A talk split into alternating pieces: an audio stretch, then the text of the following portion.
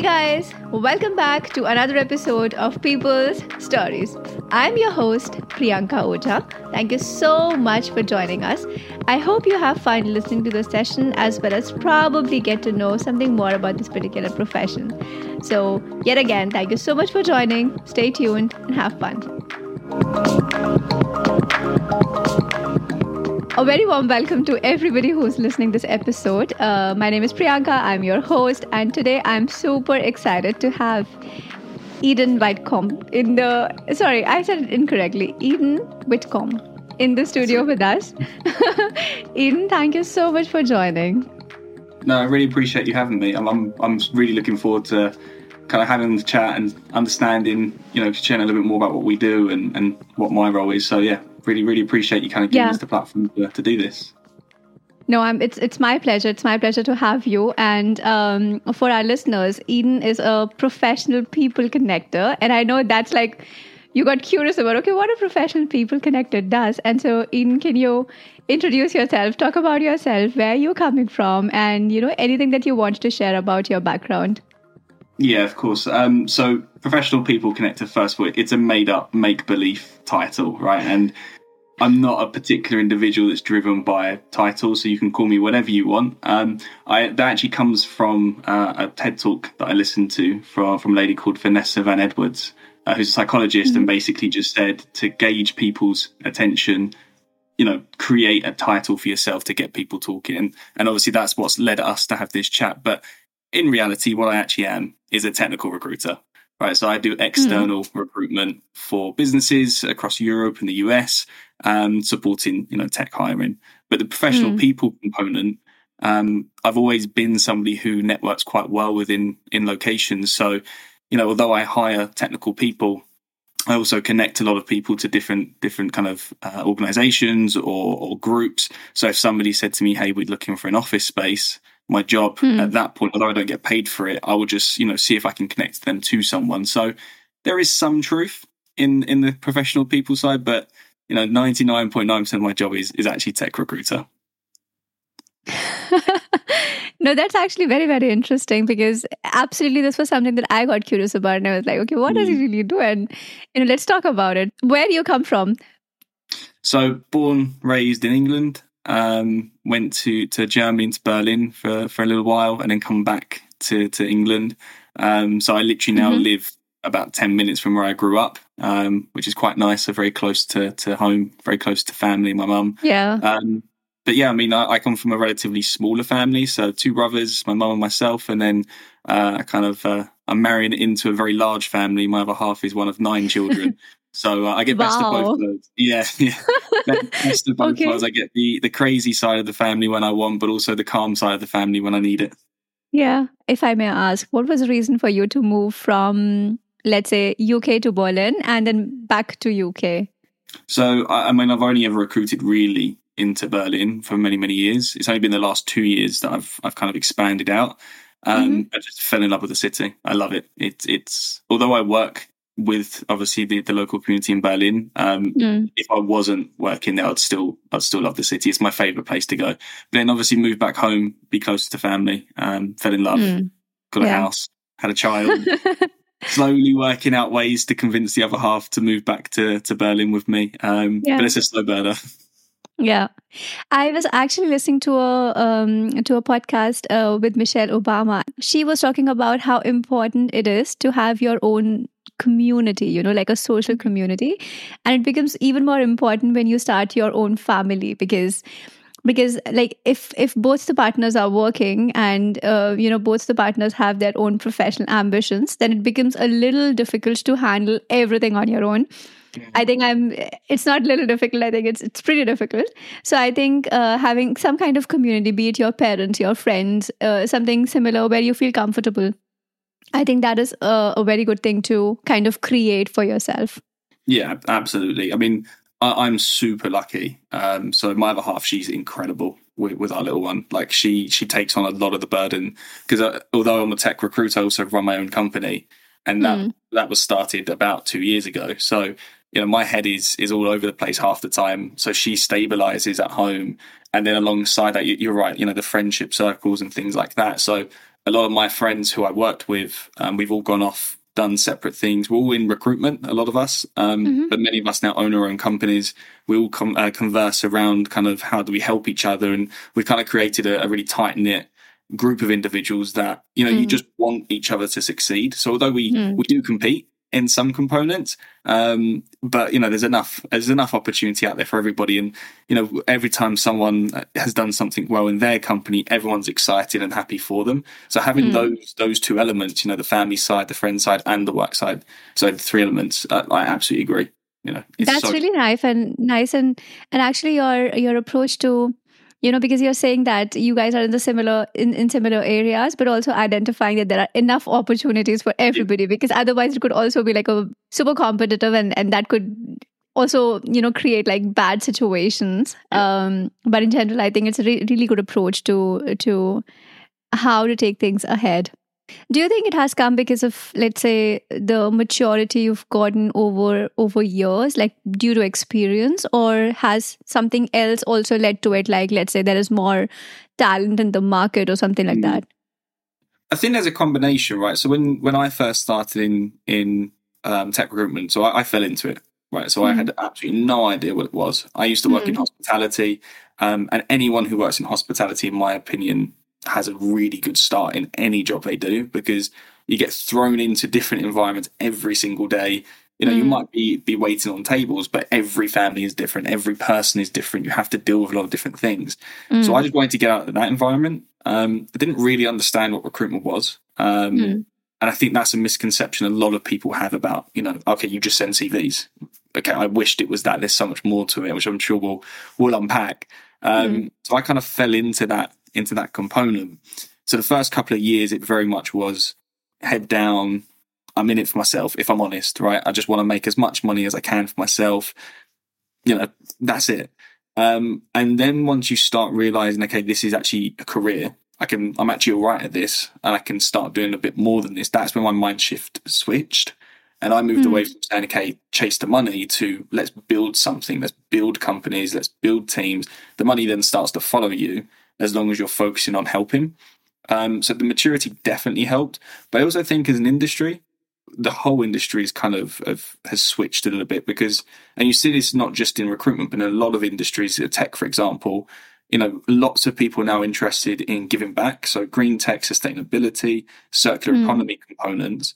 So a lot of people coming through new jobs are mm. interested in how do we help the wider global market instead of how I help myself. So I think mm. everybody's just matured a little bit, and you know I've been fortunate to be part of of that process and, and kind of seeing it through. Yeah. Do you also think that, uh, for example, international boundaries have become very, very um, dissolved? I would say. Mm. And so it's not like you have to recruit somebody from that same place for for a particular profile, you know, for a particular, particular position. Yeah. Do you think that also like has an impact? Yes and no. So some companies will explicitly say, look, we can only hire local talent. And local mm-hmm. talent isn't say right, so Germany, Berlin. It doesn't mean I need a German national Berlin based. Local talent mm. could be anyone in, in Berlin. It depends on the individual company. You know, some businesses have processes created to allow for for international movement. Um, some companies obviously mm. have for remote, and then you, you can work through that.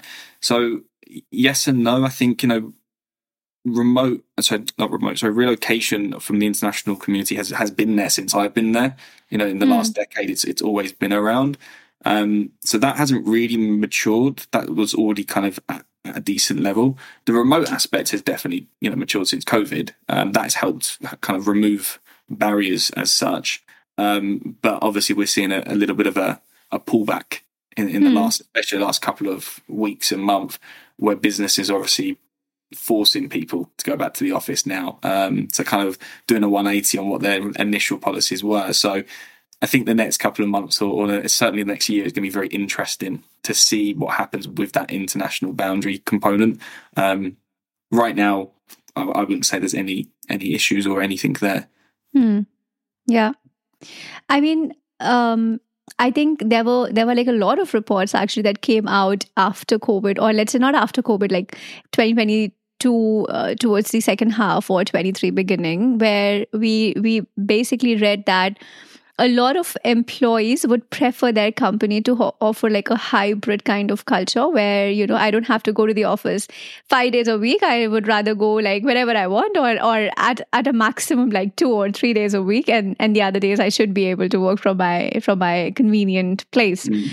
so i think things have changed too much since covid. Like it has been a very very big uh, you know shift in the work culture and the expectation of employees in general and now this whole chat gpt thing i think it's it's entirely changing the entire um, i don't know workspace and the way you think about things and you know how much effort you need to put into things. I think it already already gives you a very good start you know into anything that you want to um, know about in general.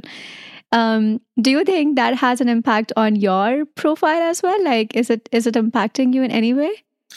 Yeah, good question. Um, so the, the the whole aspect of COVID and ChatGPT, I'll, I'll cover both um, if that's cool. So with COVID and the remote aspect, um, you are right. A lot of people want that flexibility, that that hybrid option. Um, as a business, obviously, we hire people into our company as well.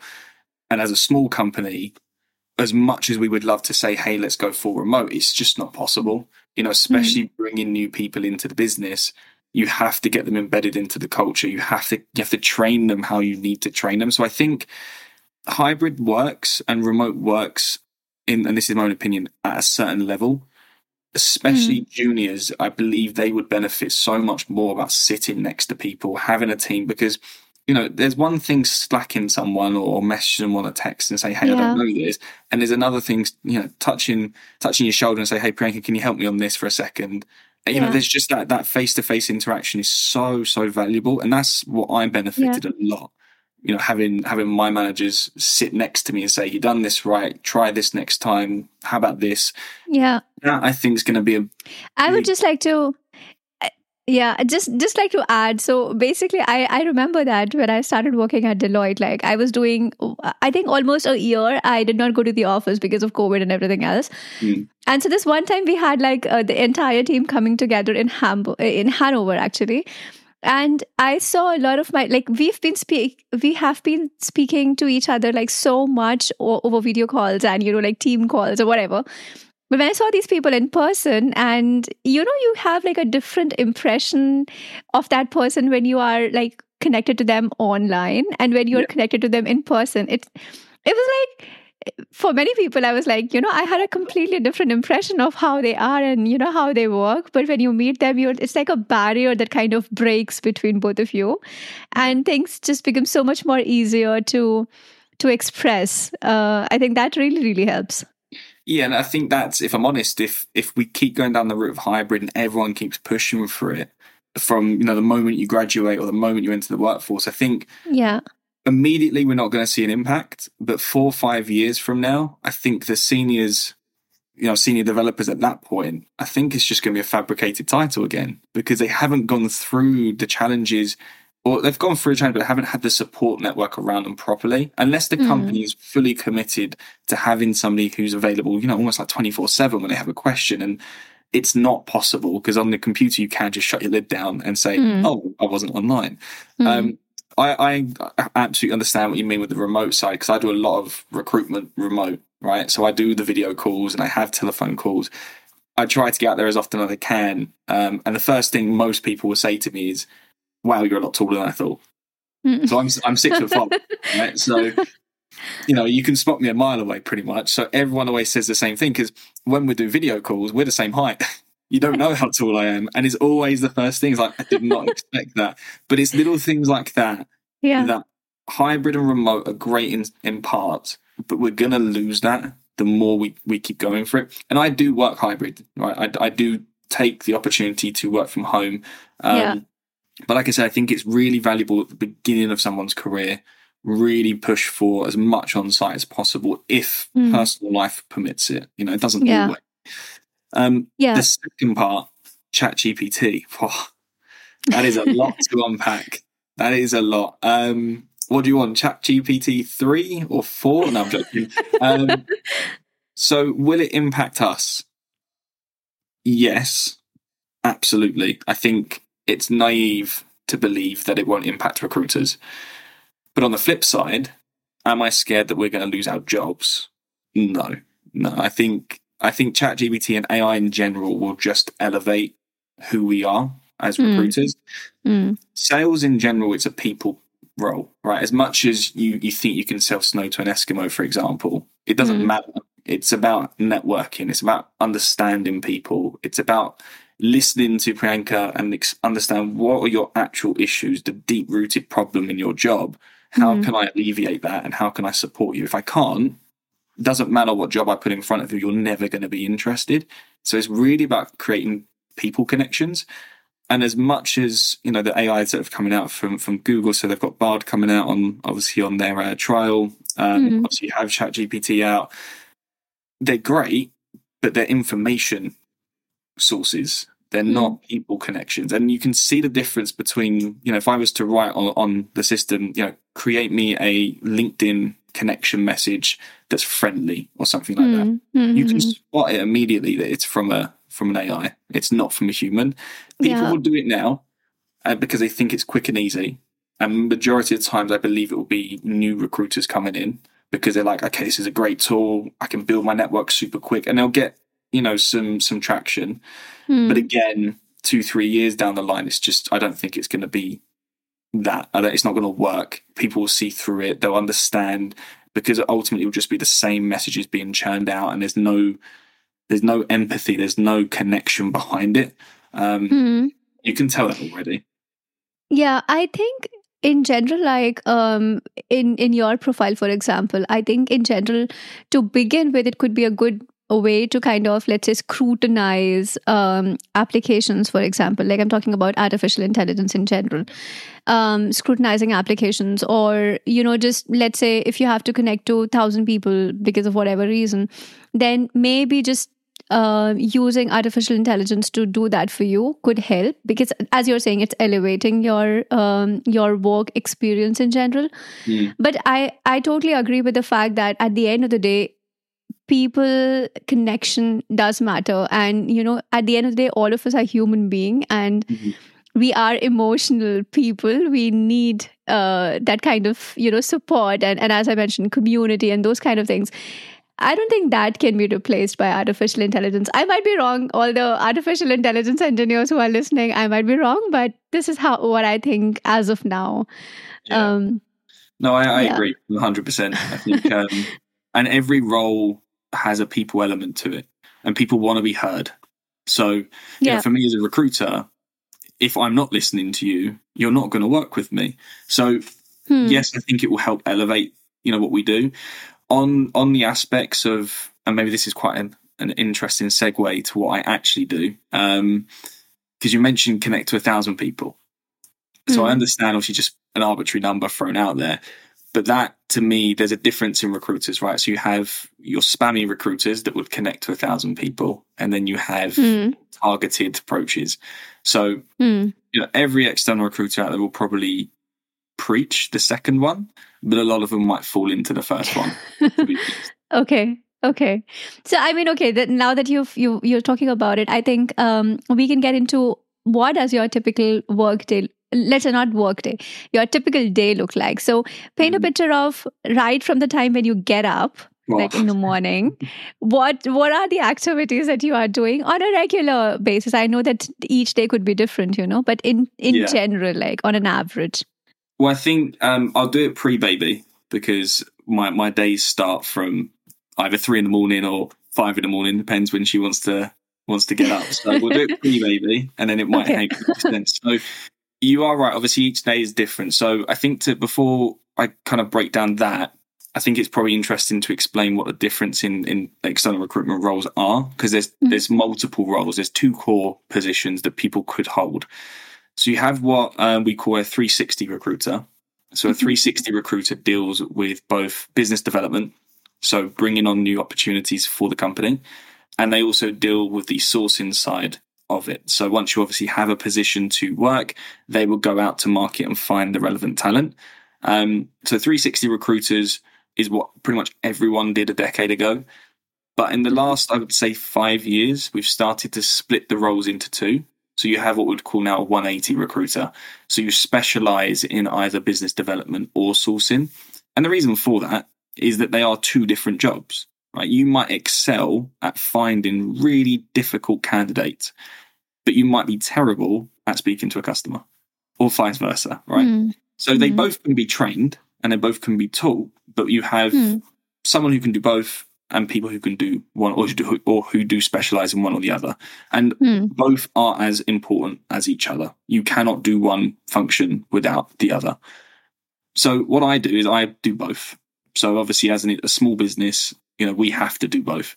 Um, I quite enjoy the breakup. Um, you know, I, I, I enjoy finding candidates and speaking to them and hearing the excitement going through the process with them.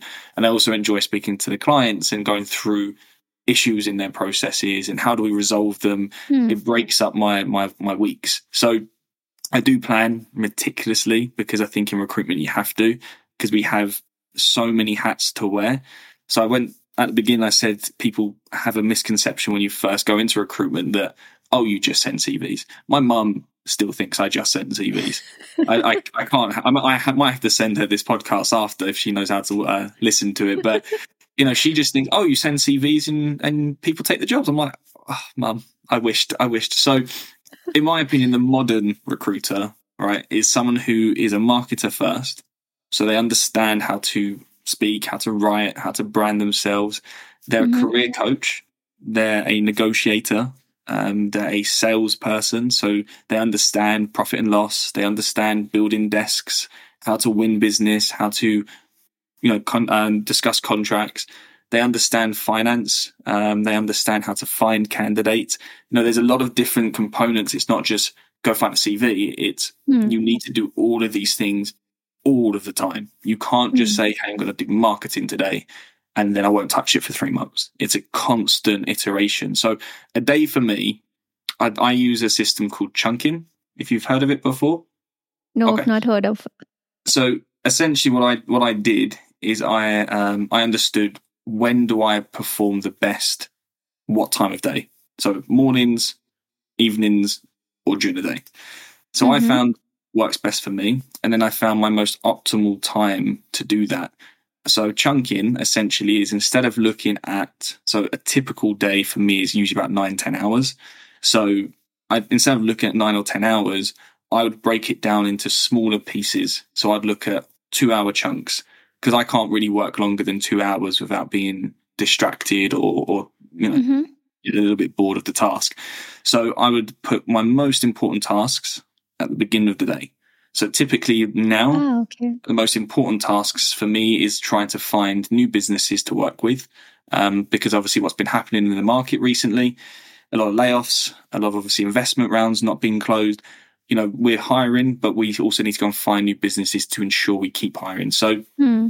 every morning there is an action for business development and it might be to you know speak to them on the phone reach out via email reach out via linkedin Hmm. build new lists find new hiring managers whatever the, the task is. Every morning that is what i do. No ifs no buts no movements. Have to do it. Hmm. everything else can be flexible. So after those that first session because that's my most optimal the rest of the sessions i can be a little bit flexible. I can move things around. And that would involve running social media campaigns. That would involve sourcing. That would obviously involve usually around two to three hours of telephone calls with candidates every single day. Hmm. that'll involve any administrative tasks such as writing the cvs up sending the cvs to the relevant systems. And then as a business owner also on top of that i'd obviously run any initiative that i'd have to for that day be it check finance marketing whatever so Hmm. there's no typical day really for me, but the day, the week generally would consist of about, I would say, between 10 to 20 hours of client outreach, as well as Mhm. between 20 to 30 hours of candidates. Okay. And uh, what about work life balance? Like, typically, do you Ah. find a lot of time for yourself? Uh, yeah, no, great question. Great question. Um, with with the little one, yes, I've been really strict. So when when she was born, you kind of reprioritize things.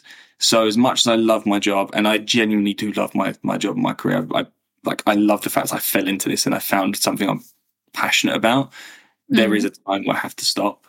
And that's when obviously the moment I come home, you know, very rarely do I work evenings. Sometimes I'll work weekends or sometimes I'll work evenings on, on an occasion, but once she's asleep. And once I'm home, I'm with her. We, we obviously interact because that's the only time I get to see her really is a couple of hours a day. I'm not going to sit on my, you know, wasting that away. So when she's asleep, you know, whatever we'll have to. Um, before she was born, my, my other half would probably explain I'm a workaholic. Um, so I would, I would work nonstop. Like the first Yeah. couple of years of doing recruitment, I don't, I didn't take time off. I didn't go on holidays. I just worked nonstop, first in, last out, every day. And then when we set up the company, it was pretty much full on for about nine months, not really taking a break. Um, and that's super unhealthy. Don't recommend it. But that's how I am as an individual. I just go at go at everything 110% until someone has to stop me because obviously it's, it's damaging to health. So my work life balance, I'm not the prime example. Um, but I also find it difficult for a lot of people. I think a lot of people sorry find it difficult in recruitment to really switch off because we're speaking on a Saturday. You know, this is a podcast, this is separate, but it's still talking about careers. Some other people that I speak to for candidates can only speak at eight o'clock at night, or they can only speak to me at seven o'clock in the morning. And I have to be available for those. Mm. And the worst Mm. thing is this having my phone and having emails and having LinkedIn. Because I used to get up at, you know, midnight, go to the toilet, for example, check my emails. Like, why would I check my emails? No Mm. one's bothered. But I, I do that. And I still do it from time to time. But Yeah. so what I'm trying to get at is work life balance does exist in recruitment, but I find it in external recruitment. I think a lot of people struggle to really get that fine balance because we target, Yeah. we get targeted and we have to bill. And obviously you put the pressure on yourself because you want to do well in life. And then that obviously seeps into all aspects of your of your personal life, friends, family. Before you know it, you're sitting at your dinner table checking emails and your other half's just looking at you thinking, what are you doing? Because they don't understand. Yeah, no, absolutely. I think this is this is like a. I think we were we were talking about it yesterday in my family, and I think that's a problem of for all of us, whether you are from whichever background, you know, like Mm, whatever you are doing as as your work it's very easy to get um, involved into it to an extent that you stop prioritizing your personal life and personal time. And again this is like very uh, specific to individuals. Like let's say at this point of time in my career in my life i want to focus on my professional setup and that's fine I think it completely depends on what the person wants Mm. from from their life, but there should be some kind of balance. Like even if you want to focus on your professional life like too much, feel free to do that, but also try to take out like I don't know, forty five minutes, one hour of of your time and do some kind of physical activity or you know like do some kind of mindfulness meditation something like that which basically also kind of uh, helps you in reorienting because if you're constantly thinking about work then then you might also become uh, like you might not be able to see things from a different lens. Um, that happens at least that happens to me. So i usually try, try to take that time off and then come back again and then i have a different perspective. Like most of the times i'm able to see okay what what i was missing earlier.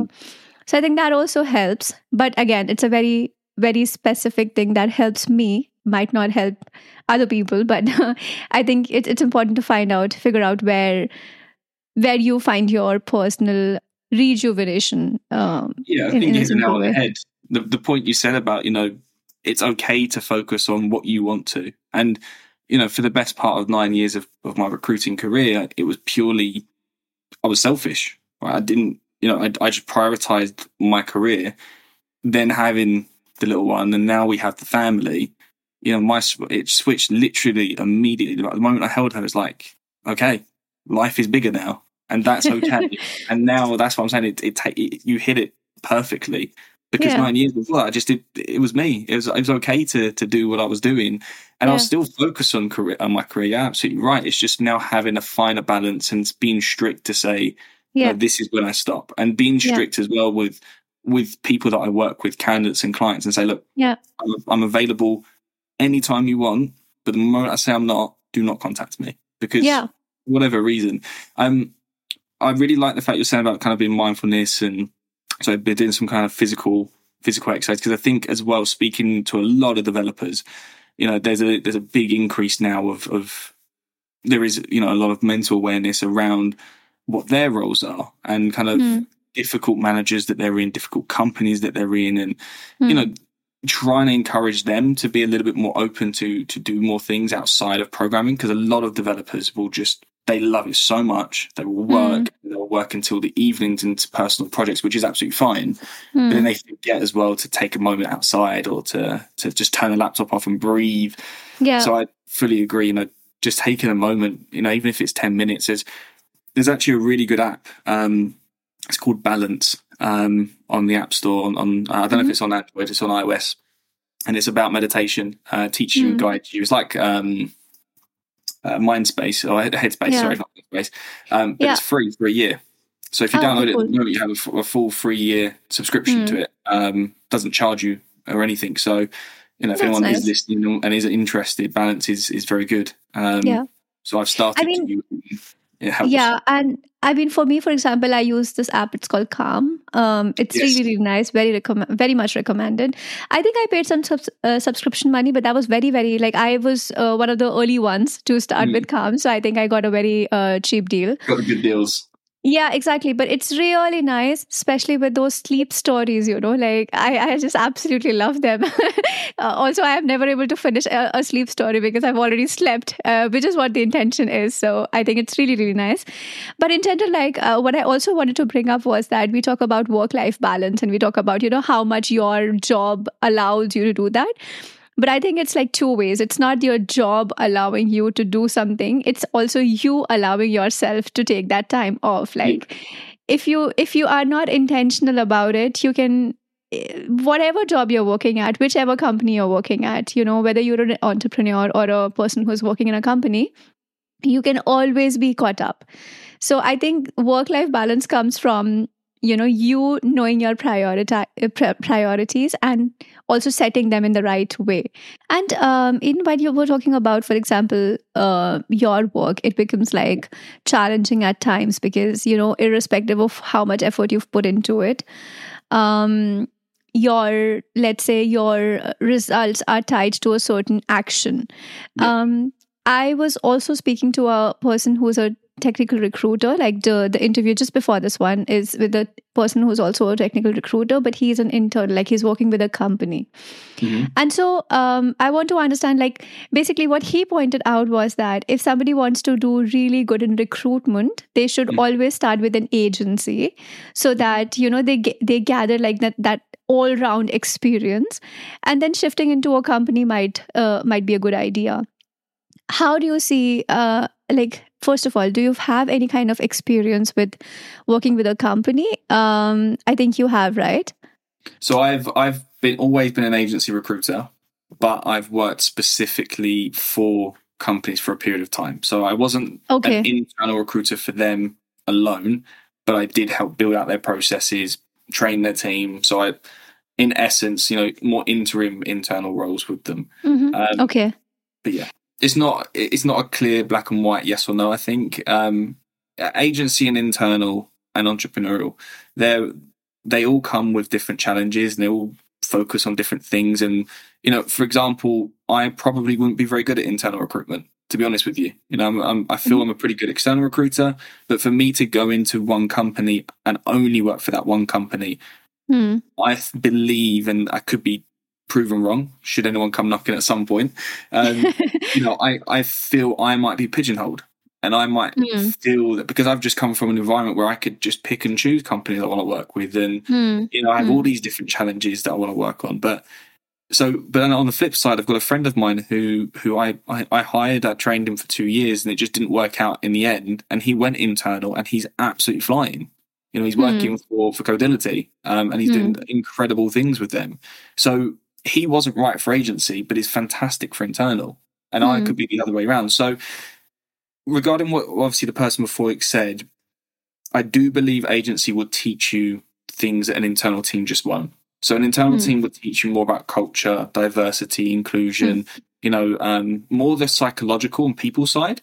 which Yeah. obviously you need to understand. Um, but they're not time pressured. They get the salary at the end of the month, right? And of Mm. course, we have salaries as external teams, but our salaries are much lower because our commission structure is is typically higher.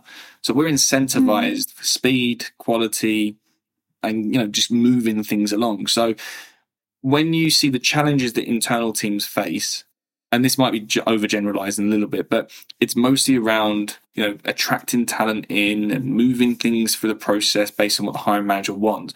For Mm. us as an external team, we have those same same challenges, but we will proactively push things as much as we can, you know, within reason. So if a hiring manager isn't responding to me, I'll pull back and say, look, if you're not interested, we will go elsewhere. That's fine. You know, we'll try different techniques to basically say, look, do you want to work? Yes or no? Because Mhm. we are paid on time and effort. If you don't want to Mm. work, that's fine, but I'm not going to put the time or effort in. So, agency will teach you speed and quality, and internal speak, teach you obviously more around the culture side. Those two blended Yeah. together, fully agree. You will be a powerhouse. Like it's it's an unstoppable combination. So, Yeah. you know, Yeah, it- it's like an all you you become like an all rounder, right? Like you know Yeah, everything about that. what, what you see typically is internal, uh, sorry, external, internal entrepreneur. That's a lot. What Mhm. a lot of people I see are doing at the moment because you Yeah. just get all this well-rounded knowledge, and it doesn't mean if you don't go internal, you're never going to get you know this powerhouse uh, recruiter or vice versa. Of course you will. Mhm. There's people out there. Yeah. It just means you're going to have to go out of your way to learn the other side of the job. And, you know, I mentioned I, I've done done some more interim projects specifically to upskill myself on what are the challenges the internal teams are facing because I don't know unless, you know, they tell me. And typically they don't tell me unless I ask. So I went in house to a couple of companies, helped build out processes, got the nitty gritty. And now that helps Mm. us as an external team because we have an awareness of what they are facing. Um, yeah. so, yes and no.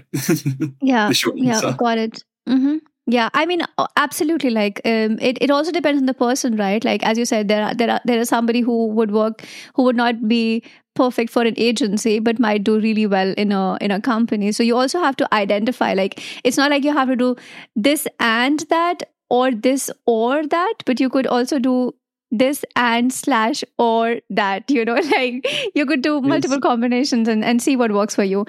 Um, but in I forgot to ask earlier, like, what is your degree? What's your background like in terms of uh, like getting into recruitment? So you said you you were into hospitality first. So, how, what's your educational background? So um, obviously, Newcastle studied A levels, um, which is one above secondary school, between secondary school and, and university. So did my A levels. Um, never really had an intention to go to university, so I just went into hospitality. Um, ended up working in a couple of restaurants, managing them, and then realised, okay, this isn't what I want to do long term because it fell back Hmm. into recruitment. Um, Hmm. not really sure how I got the job, if I'm honest. Because most recruitment companies at the time, you needed either a degree or sales experience. I had neither. So Mm. I, I really can't answer that one. Very, very thankful for getting it. um, but obviously, yeah, it's very, very weird one. Things are, again, a little bit different. But it also becomes a yeah. It also becomes a success story then, right? Because uh, I mean, now you have your own company and you're doing pretty Yeah. well there. So Yeah. Um, so I, I, did two years at that company, um, and then I I actually applied uh, on a whim to study uh, computer science. I didn't think I'd get it. mm. Um, got in, and then resigned from my former company, and then things at work really started to click, and I really Hmm. started to enjoy it when I was when I was working my notice period. So I retracted my notice period, and I never went to university to study computer science. So I stayed with that company for another six years after that. Um, best decision because obviously I continued growing, really loved what I was doing, and then um, the last year I was there, I, basically went back to. I started studying at Open University, so I started business management. So the computer science side I, I did alongside, um, but not in a formal education. I'd upskill myself on on Udemy and, and Mhm. Coursera and things like that. Mhm. For me, that was a way to connect with developers more. You know, Mm. I'm not just a recruiter who wants to just find you a job and, and move on. It's you do JavaScript, you do you build websites, you build apps. I'm curious. I'm going to go and learn a little bit. Please don't ask me to ever build a website now. I cannot remember it to save my life. But you know, it, it gave me a new perspective. on Yeah. what they do, um, and that helped me. And like I said, the business management was done in preparation to running my own company to learn more about business uh, and Yeah. how to how to grow and, and different areas within business. Because prior to that, everything was just recruitment, recruitment, recruitment. So Mm. you know, my my formal education doesn't marry up really with what I do, but all the side education, you know, everything I try to do. I mean, for me, is you just can't stop learning. Doesn't Hmm. matter if you're if you're the best person in your company until you're the best person in the world consistently forever. You always have to keep learning because someone behind you will be yapping at your feet trying to do better. So Yeah. You know that's the the side education, the part time education has been very very much more beneficial than any Yeah. formal education.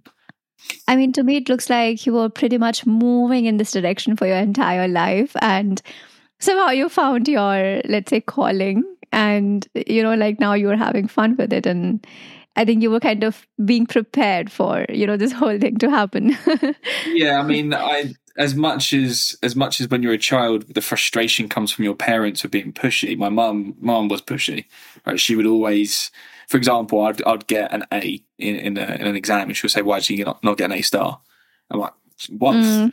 All right, mum." um, really, Yeah. really pushy. But yes, it frustrates you at the time. But looking back, she she helped build me into the individual that I am, and yeah. it comes with its challenges. Um, so stress doesn't just come from the job; it comes from personal stress, thinking I should always be doing better. Am I good Mm. enough? Am I doing this right? That's that's a personal thing that I've been dealing with my entire career and still deal with in, in most parts. But I'm very, very thankful that she she pushed, encouraged me, and, and basically set no limit to me and said like you you you can keep going even if you think you you've done enough, you can keep going, and and she believed in that. And as you're right, you know that helped me springboard and just try and connect dots outside of just work to understand how can I better myself, how can I understand more, how can I grow, Hmm.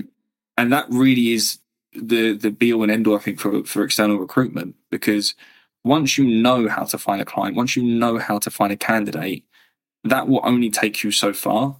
It's the bits around it that takes you from being an okay recruiter to somebody who can stand on their own two feet in Hmm. any kind of recruiting role and really own that process.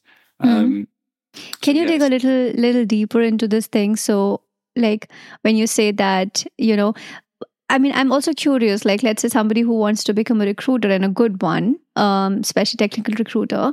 Like, what are those things that you can do to, let's say, reduce the effort you put into your work and get good results? So the first couple of years, there's no magic wand. You're just gonna have to, and same with any role, right? You're gonna have to get in the trenches. You're gonna have to just learn everything you can. But like I said, once you've got that basic understanding, then it's about adding different layers. So So when Then- you, um, sorry, sorry, just one more thing. When you say learn everything that you can, like learning about about what? So yeah, so you need to understand what does a good company look like, a good hiring manager, what does a good candidate look like, a good resume, how do you Mm. find these people, um, you know, what methods of sourcing do you use, how do you sell to them, how do you actively listen? That's a big, big skill to have. How do you Mhm. negotiate? You know, all those things we, we kind of touched upon already. Once you have the basics of that, you can go and make some money, right? You don't need to to do everything else, but you'll be you'll be an okay recruiter. You'll make a living. But it's the bits that come Mhm. next, which is how do I specialize? How do I become a, a, a magnet for people? How do I become a niche? How do I do branding? How do I do uh, you know real contract negotiation? How do I scale a company? How do I do accounting? You know, these are the elements that build up over time, over years of practice. So then when you go to any company, any position, you can deploy all the knowledge you have.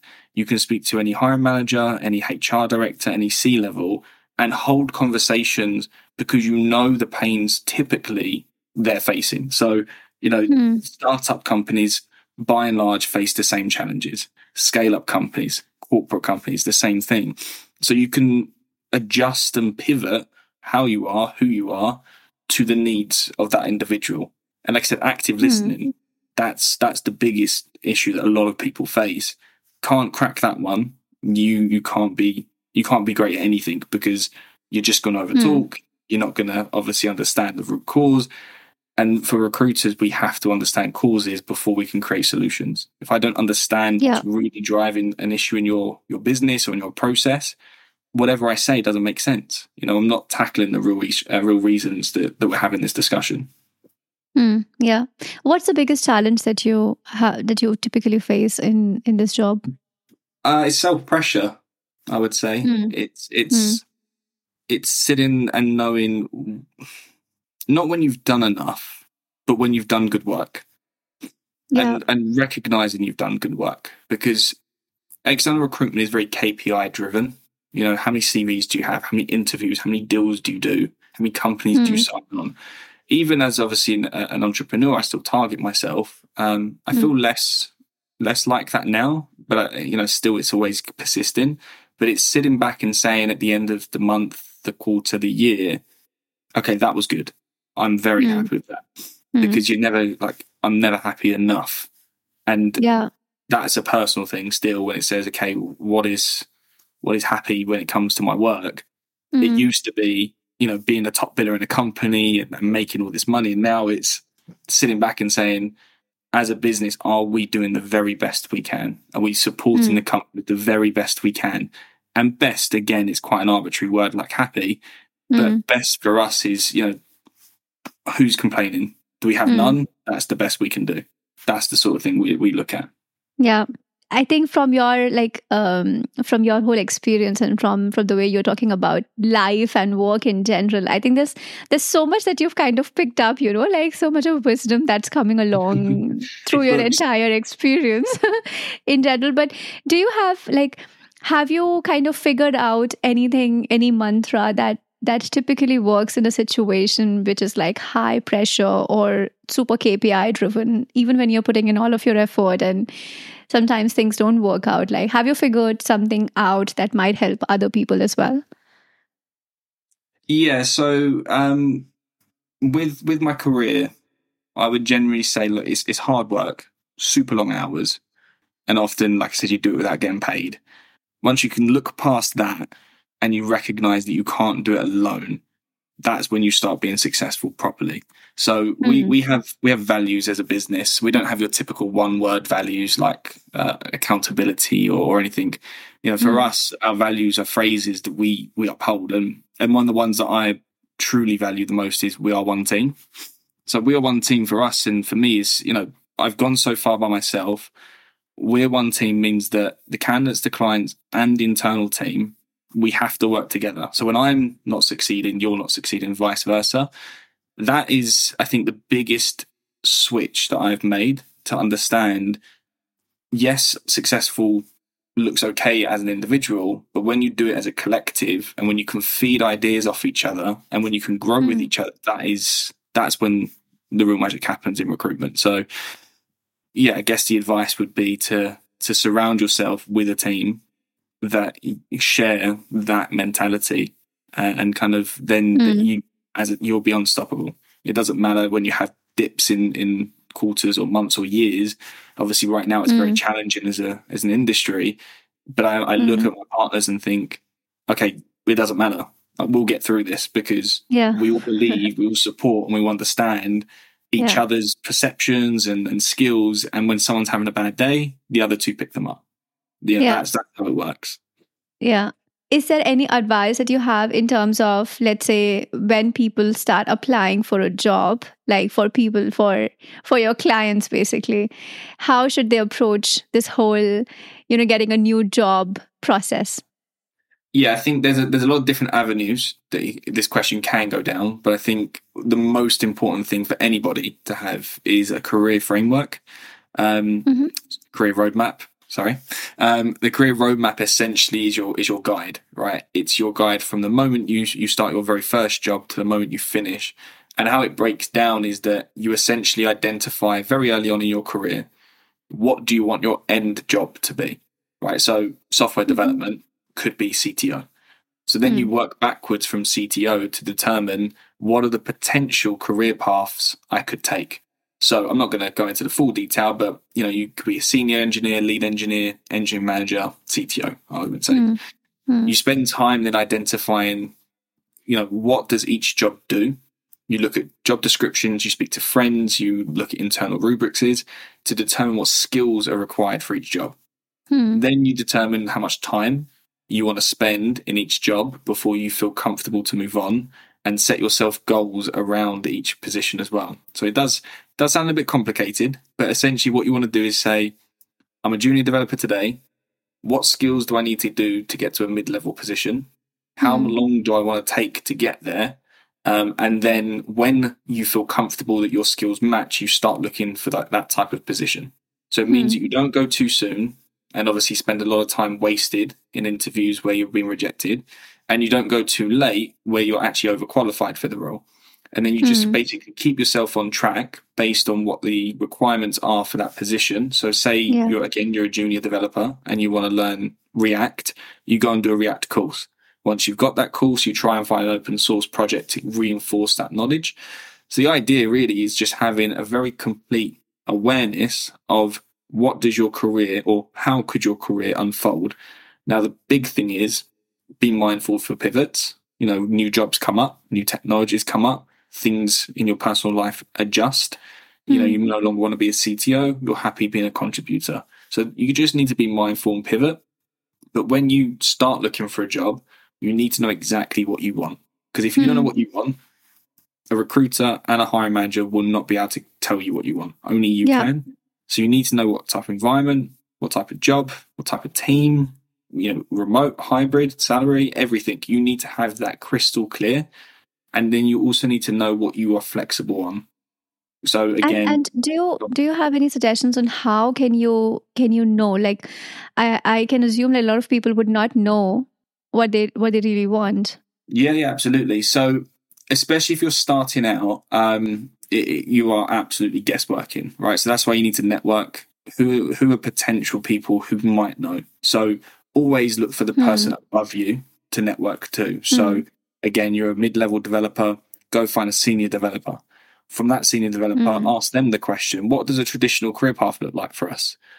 okay, the next role is traditionally a lead developer. Go find a lead developer, Mm. and you go like that. It's a lot of it is a lot of knowledge. uh, Sorry, a lot of research from you, yeah but you know it helps you identify what does a potential path look like. And like I say, potential is the real key word because Mm. it's it nothing's set.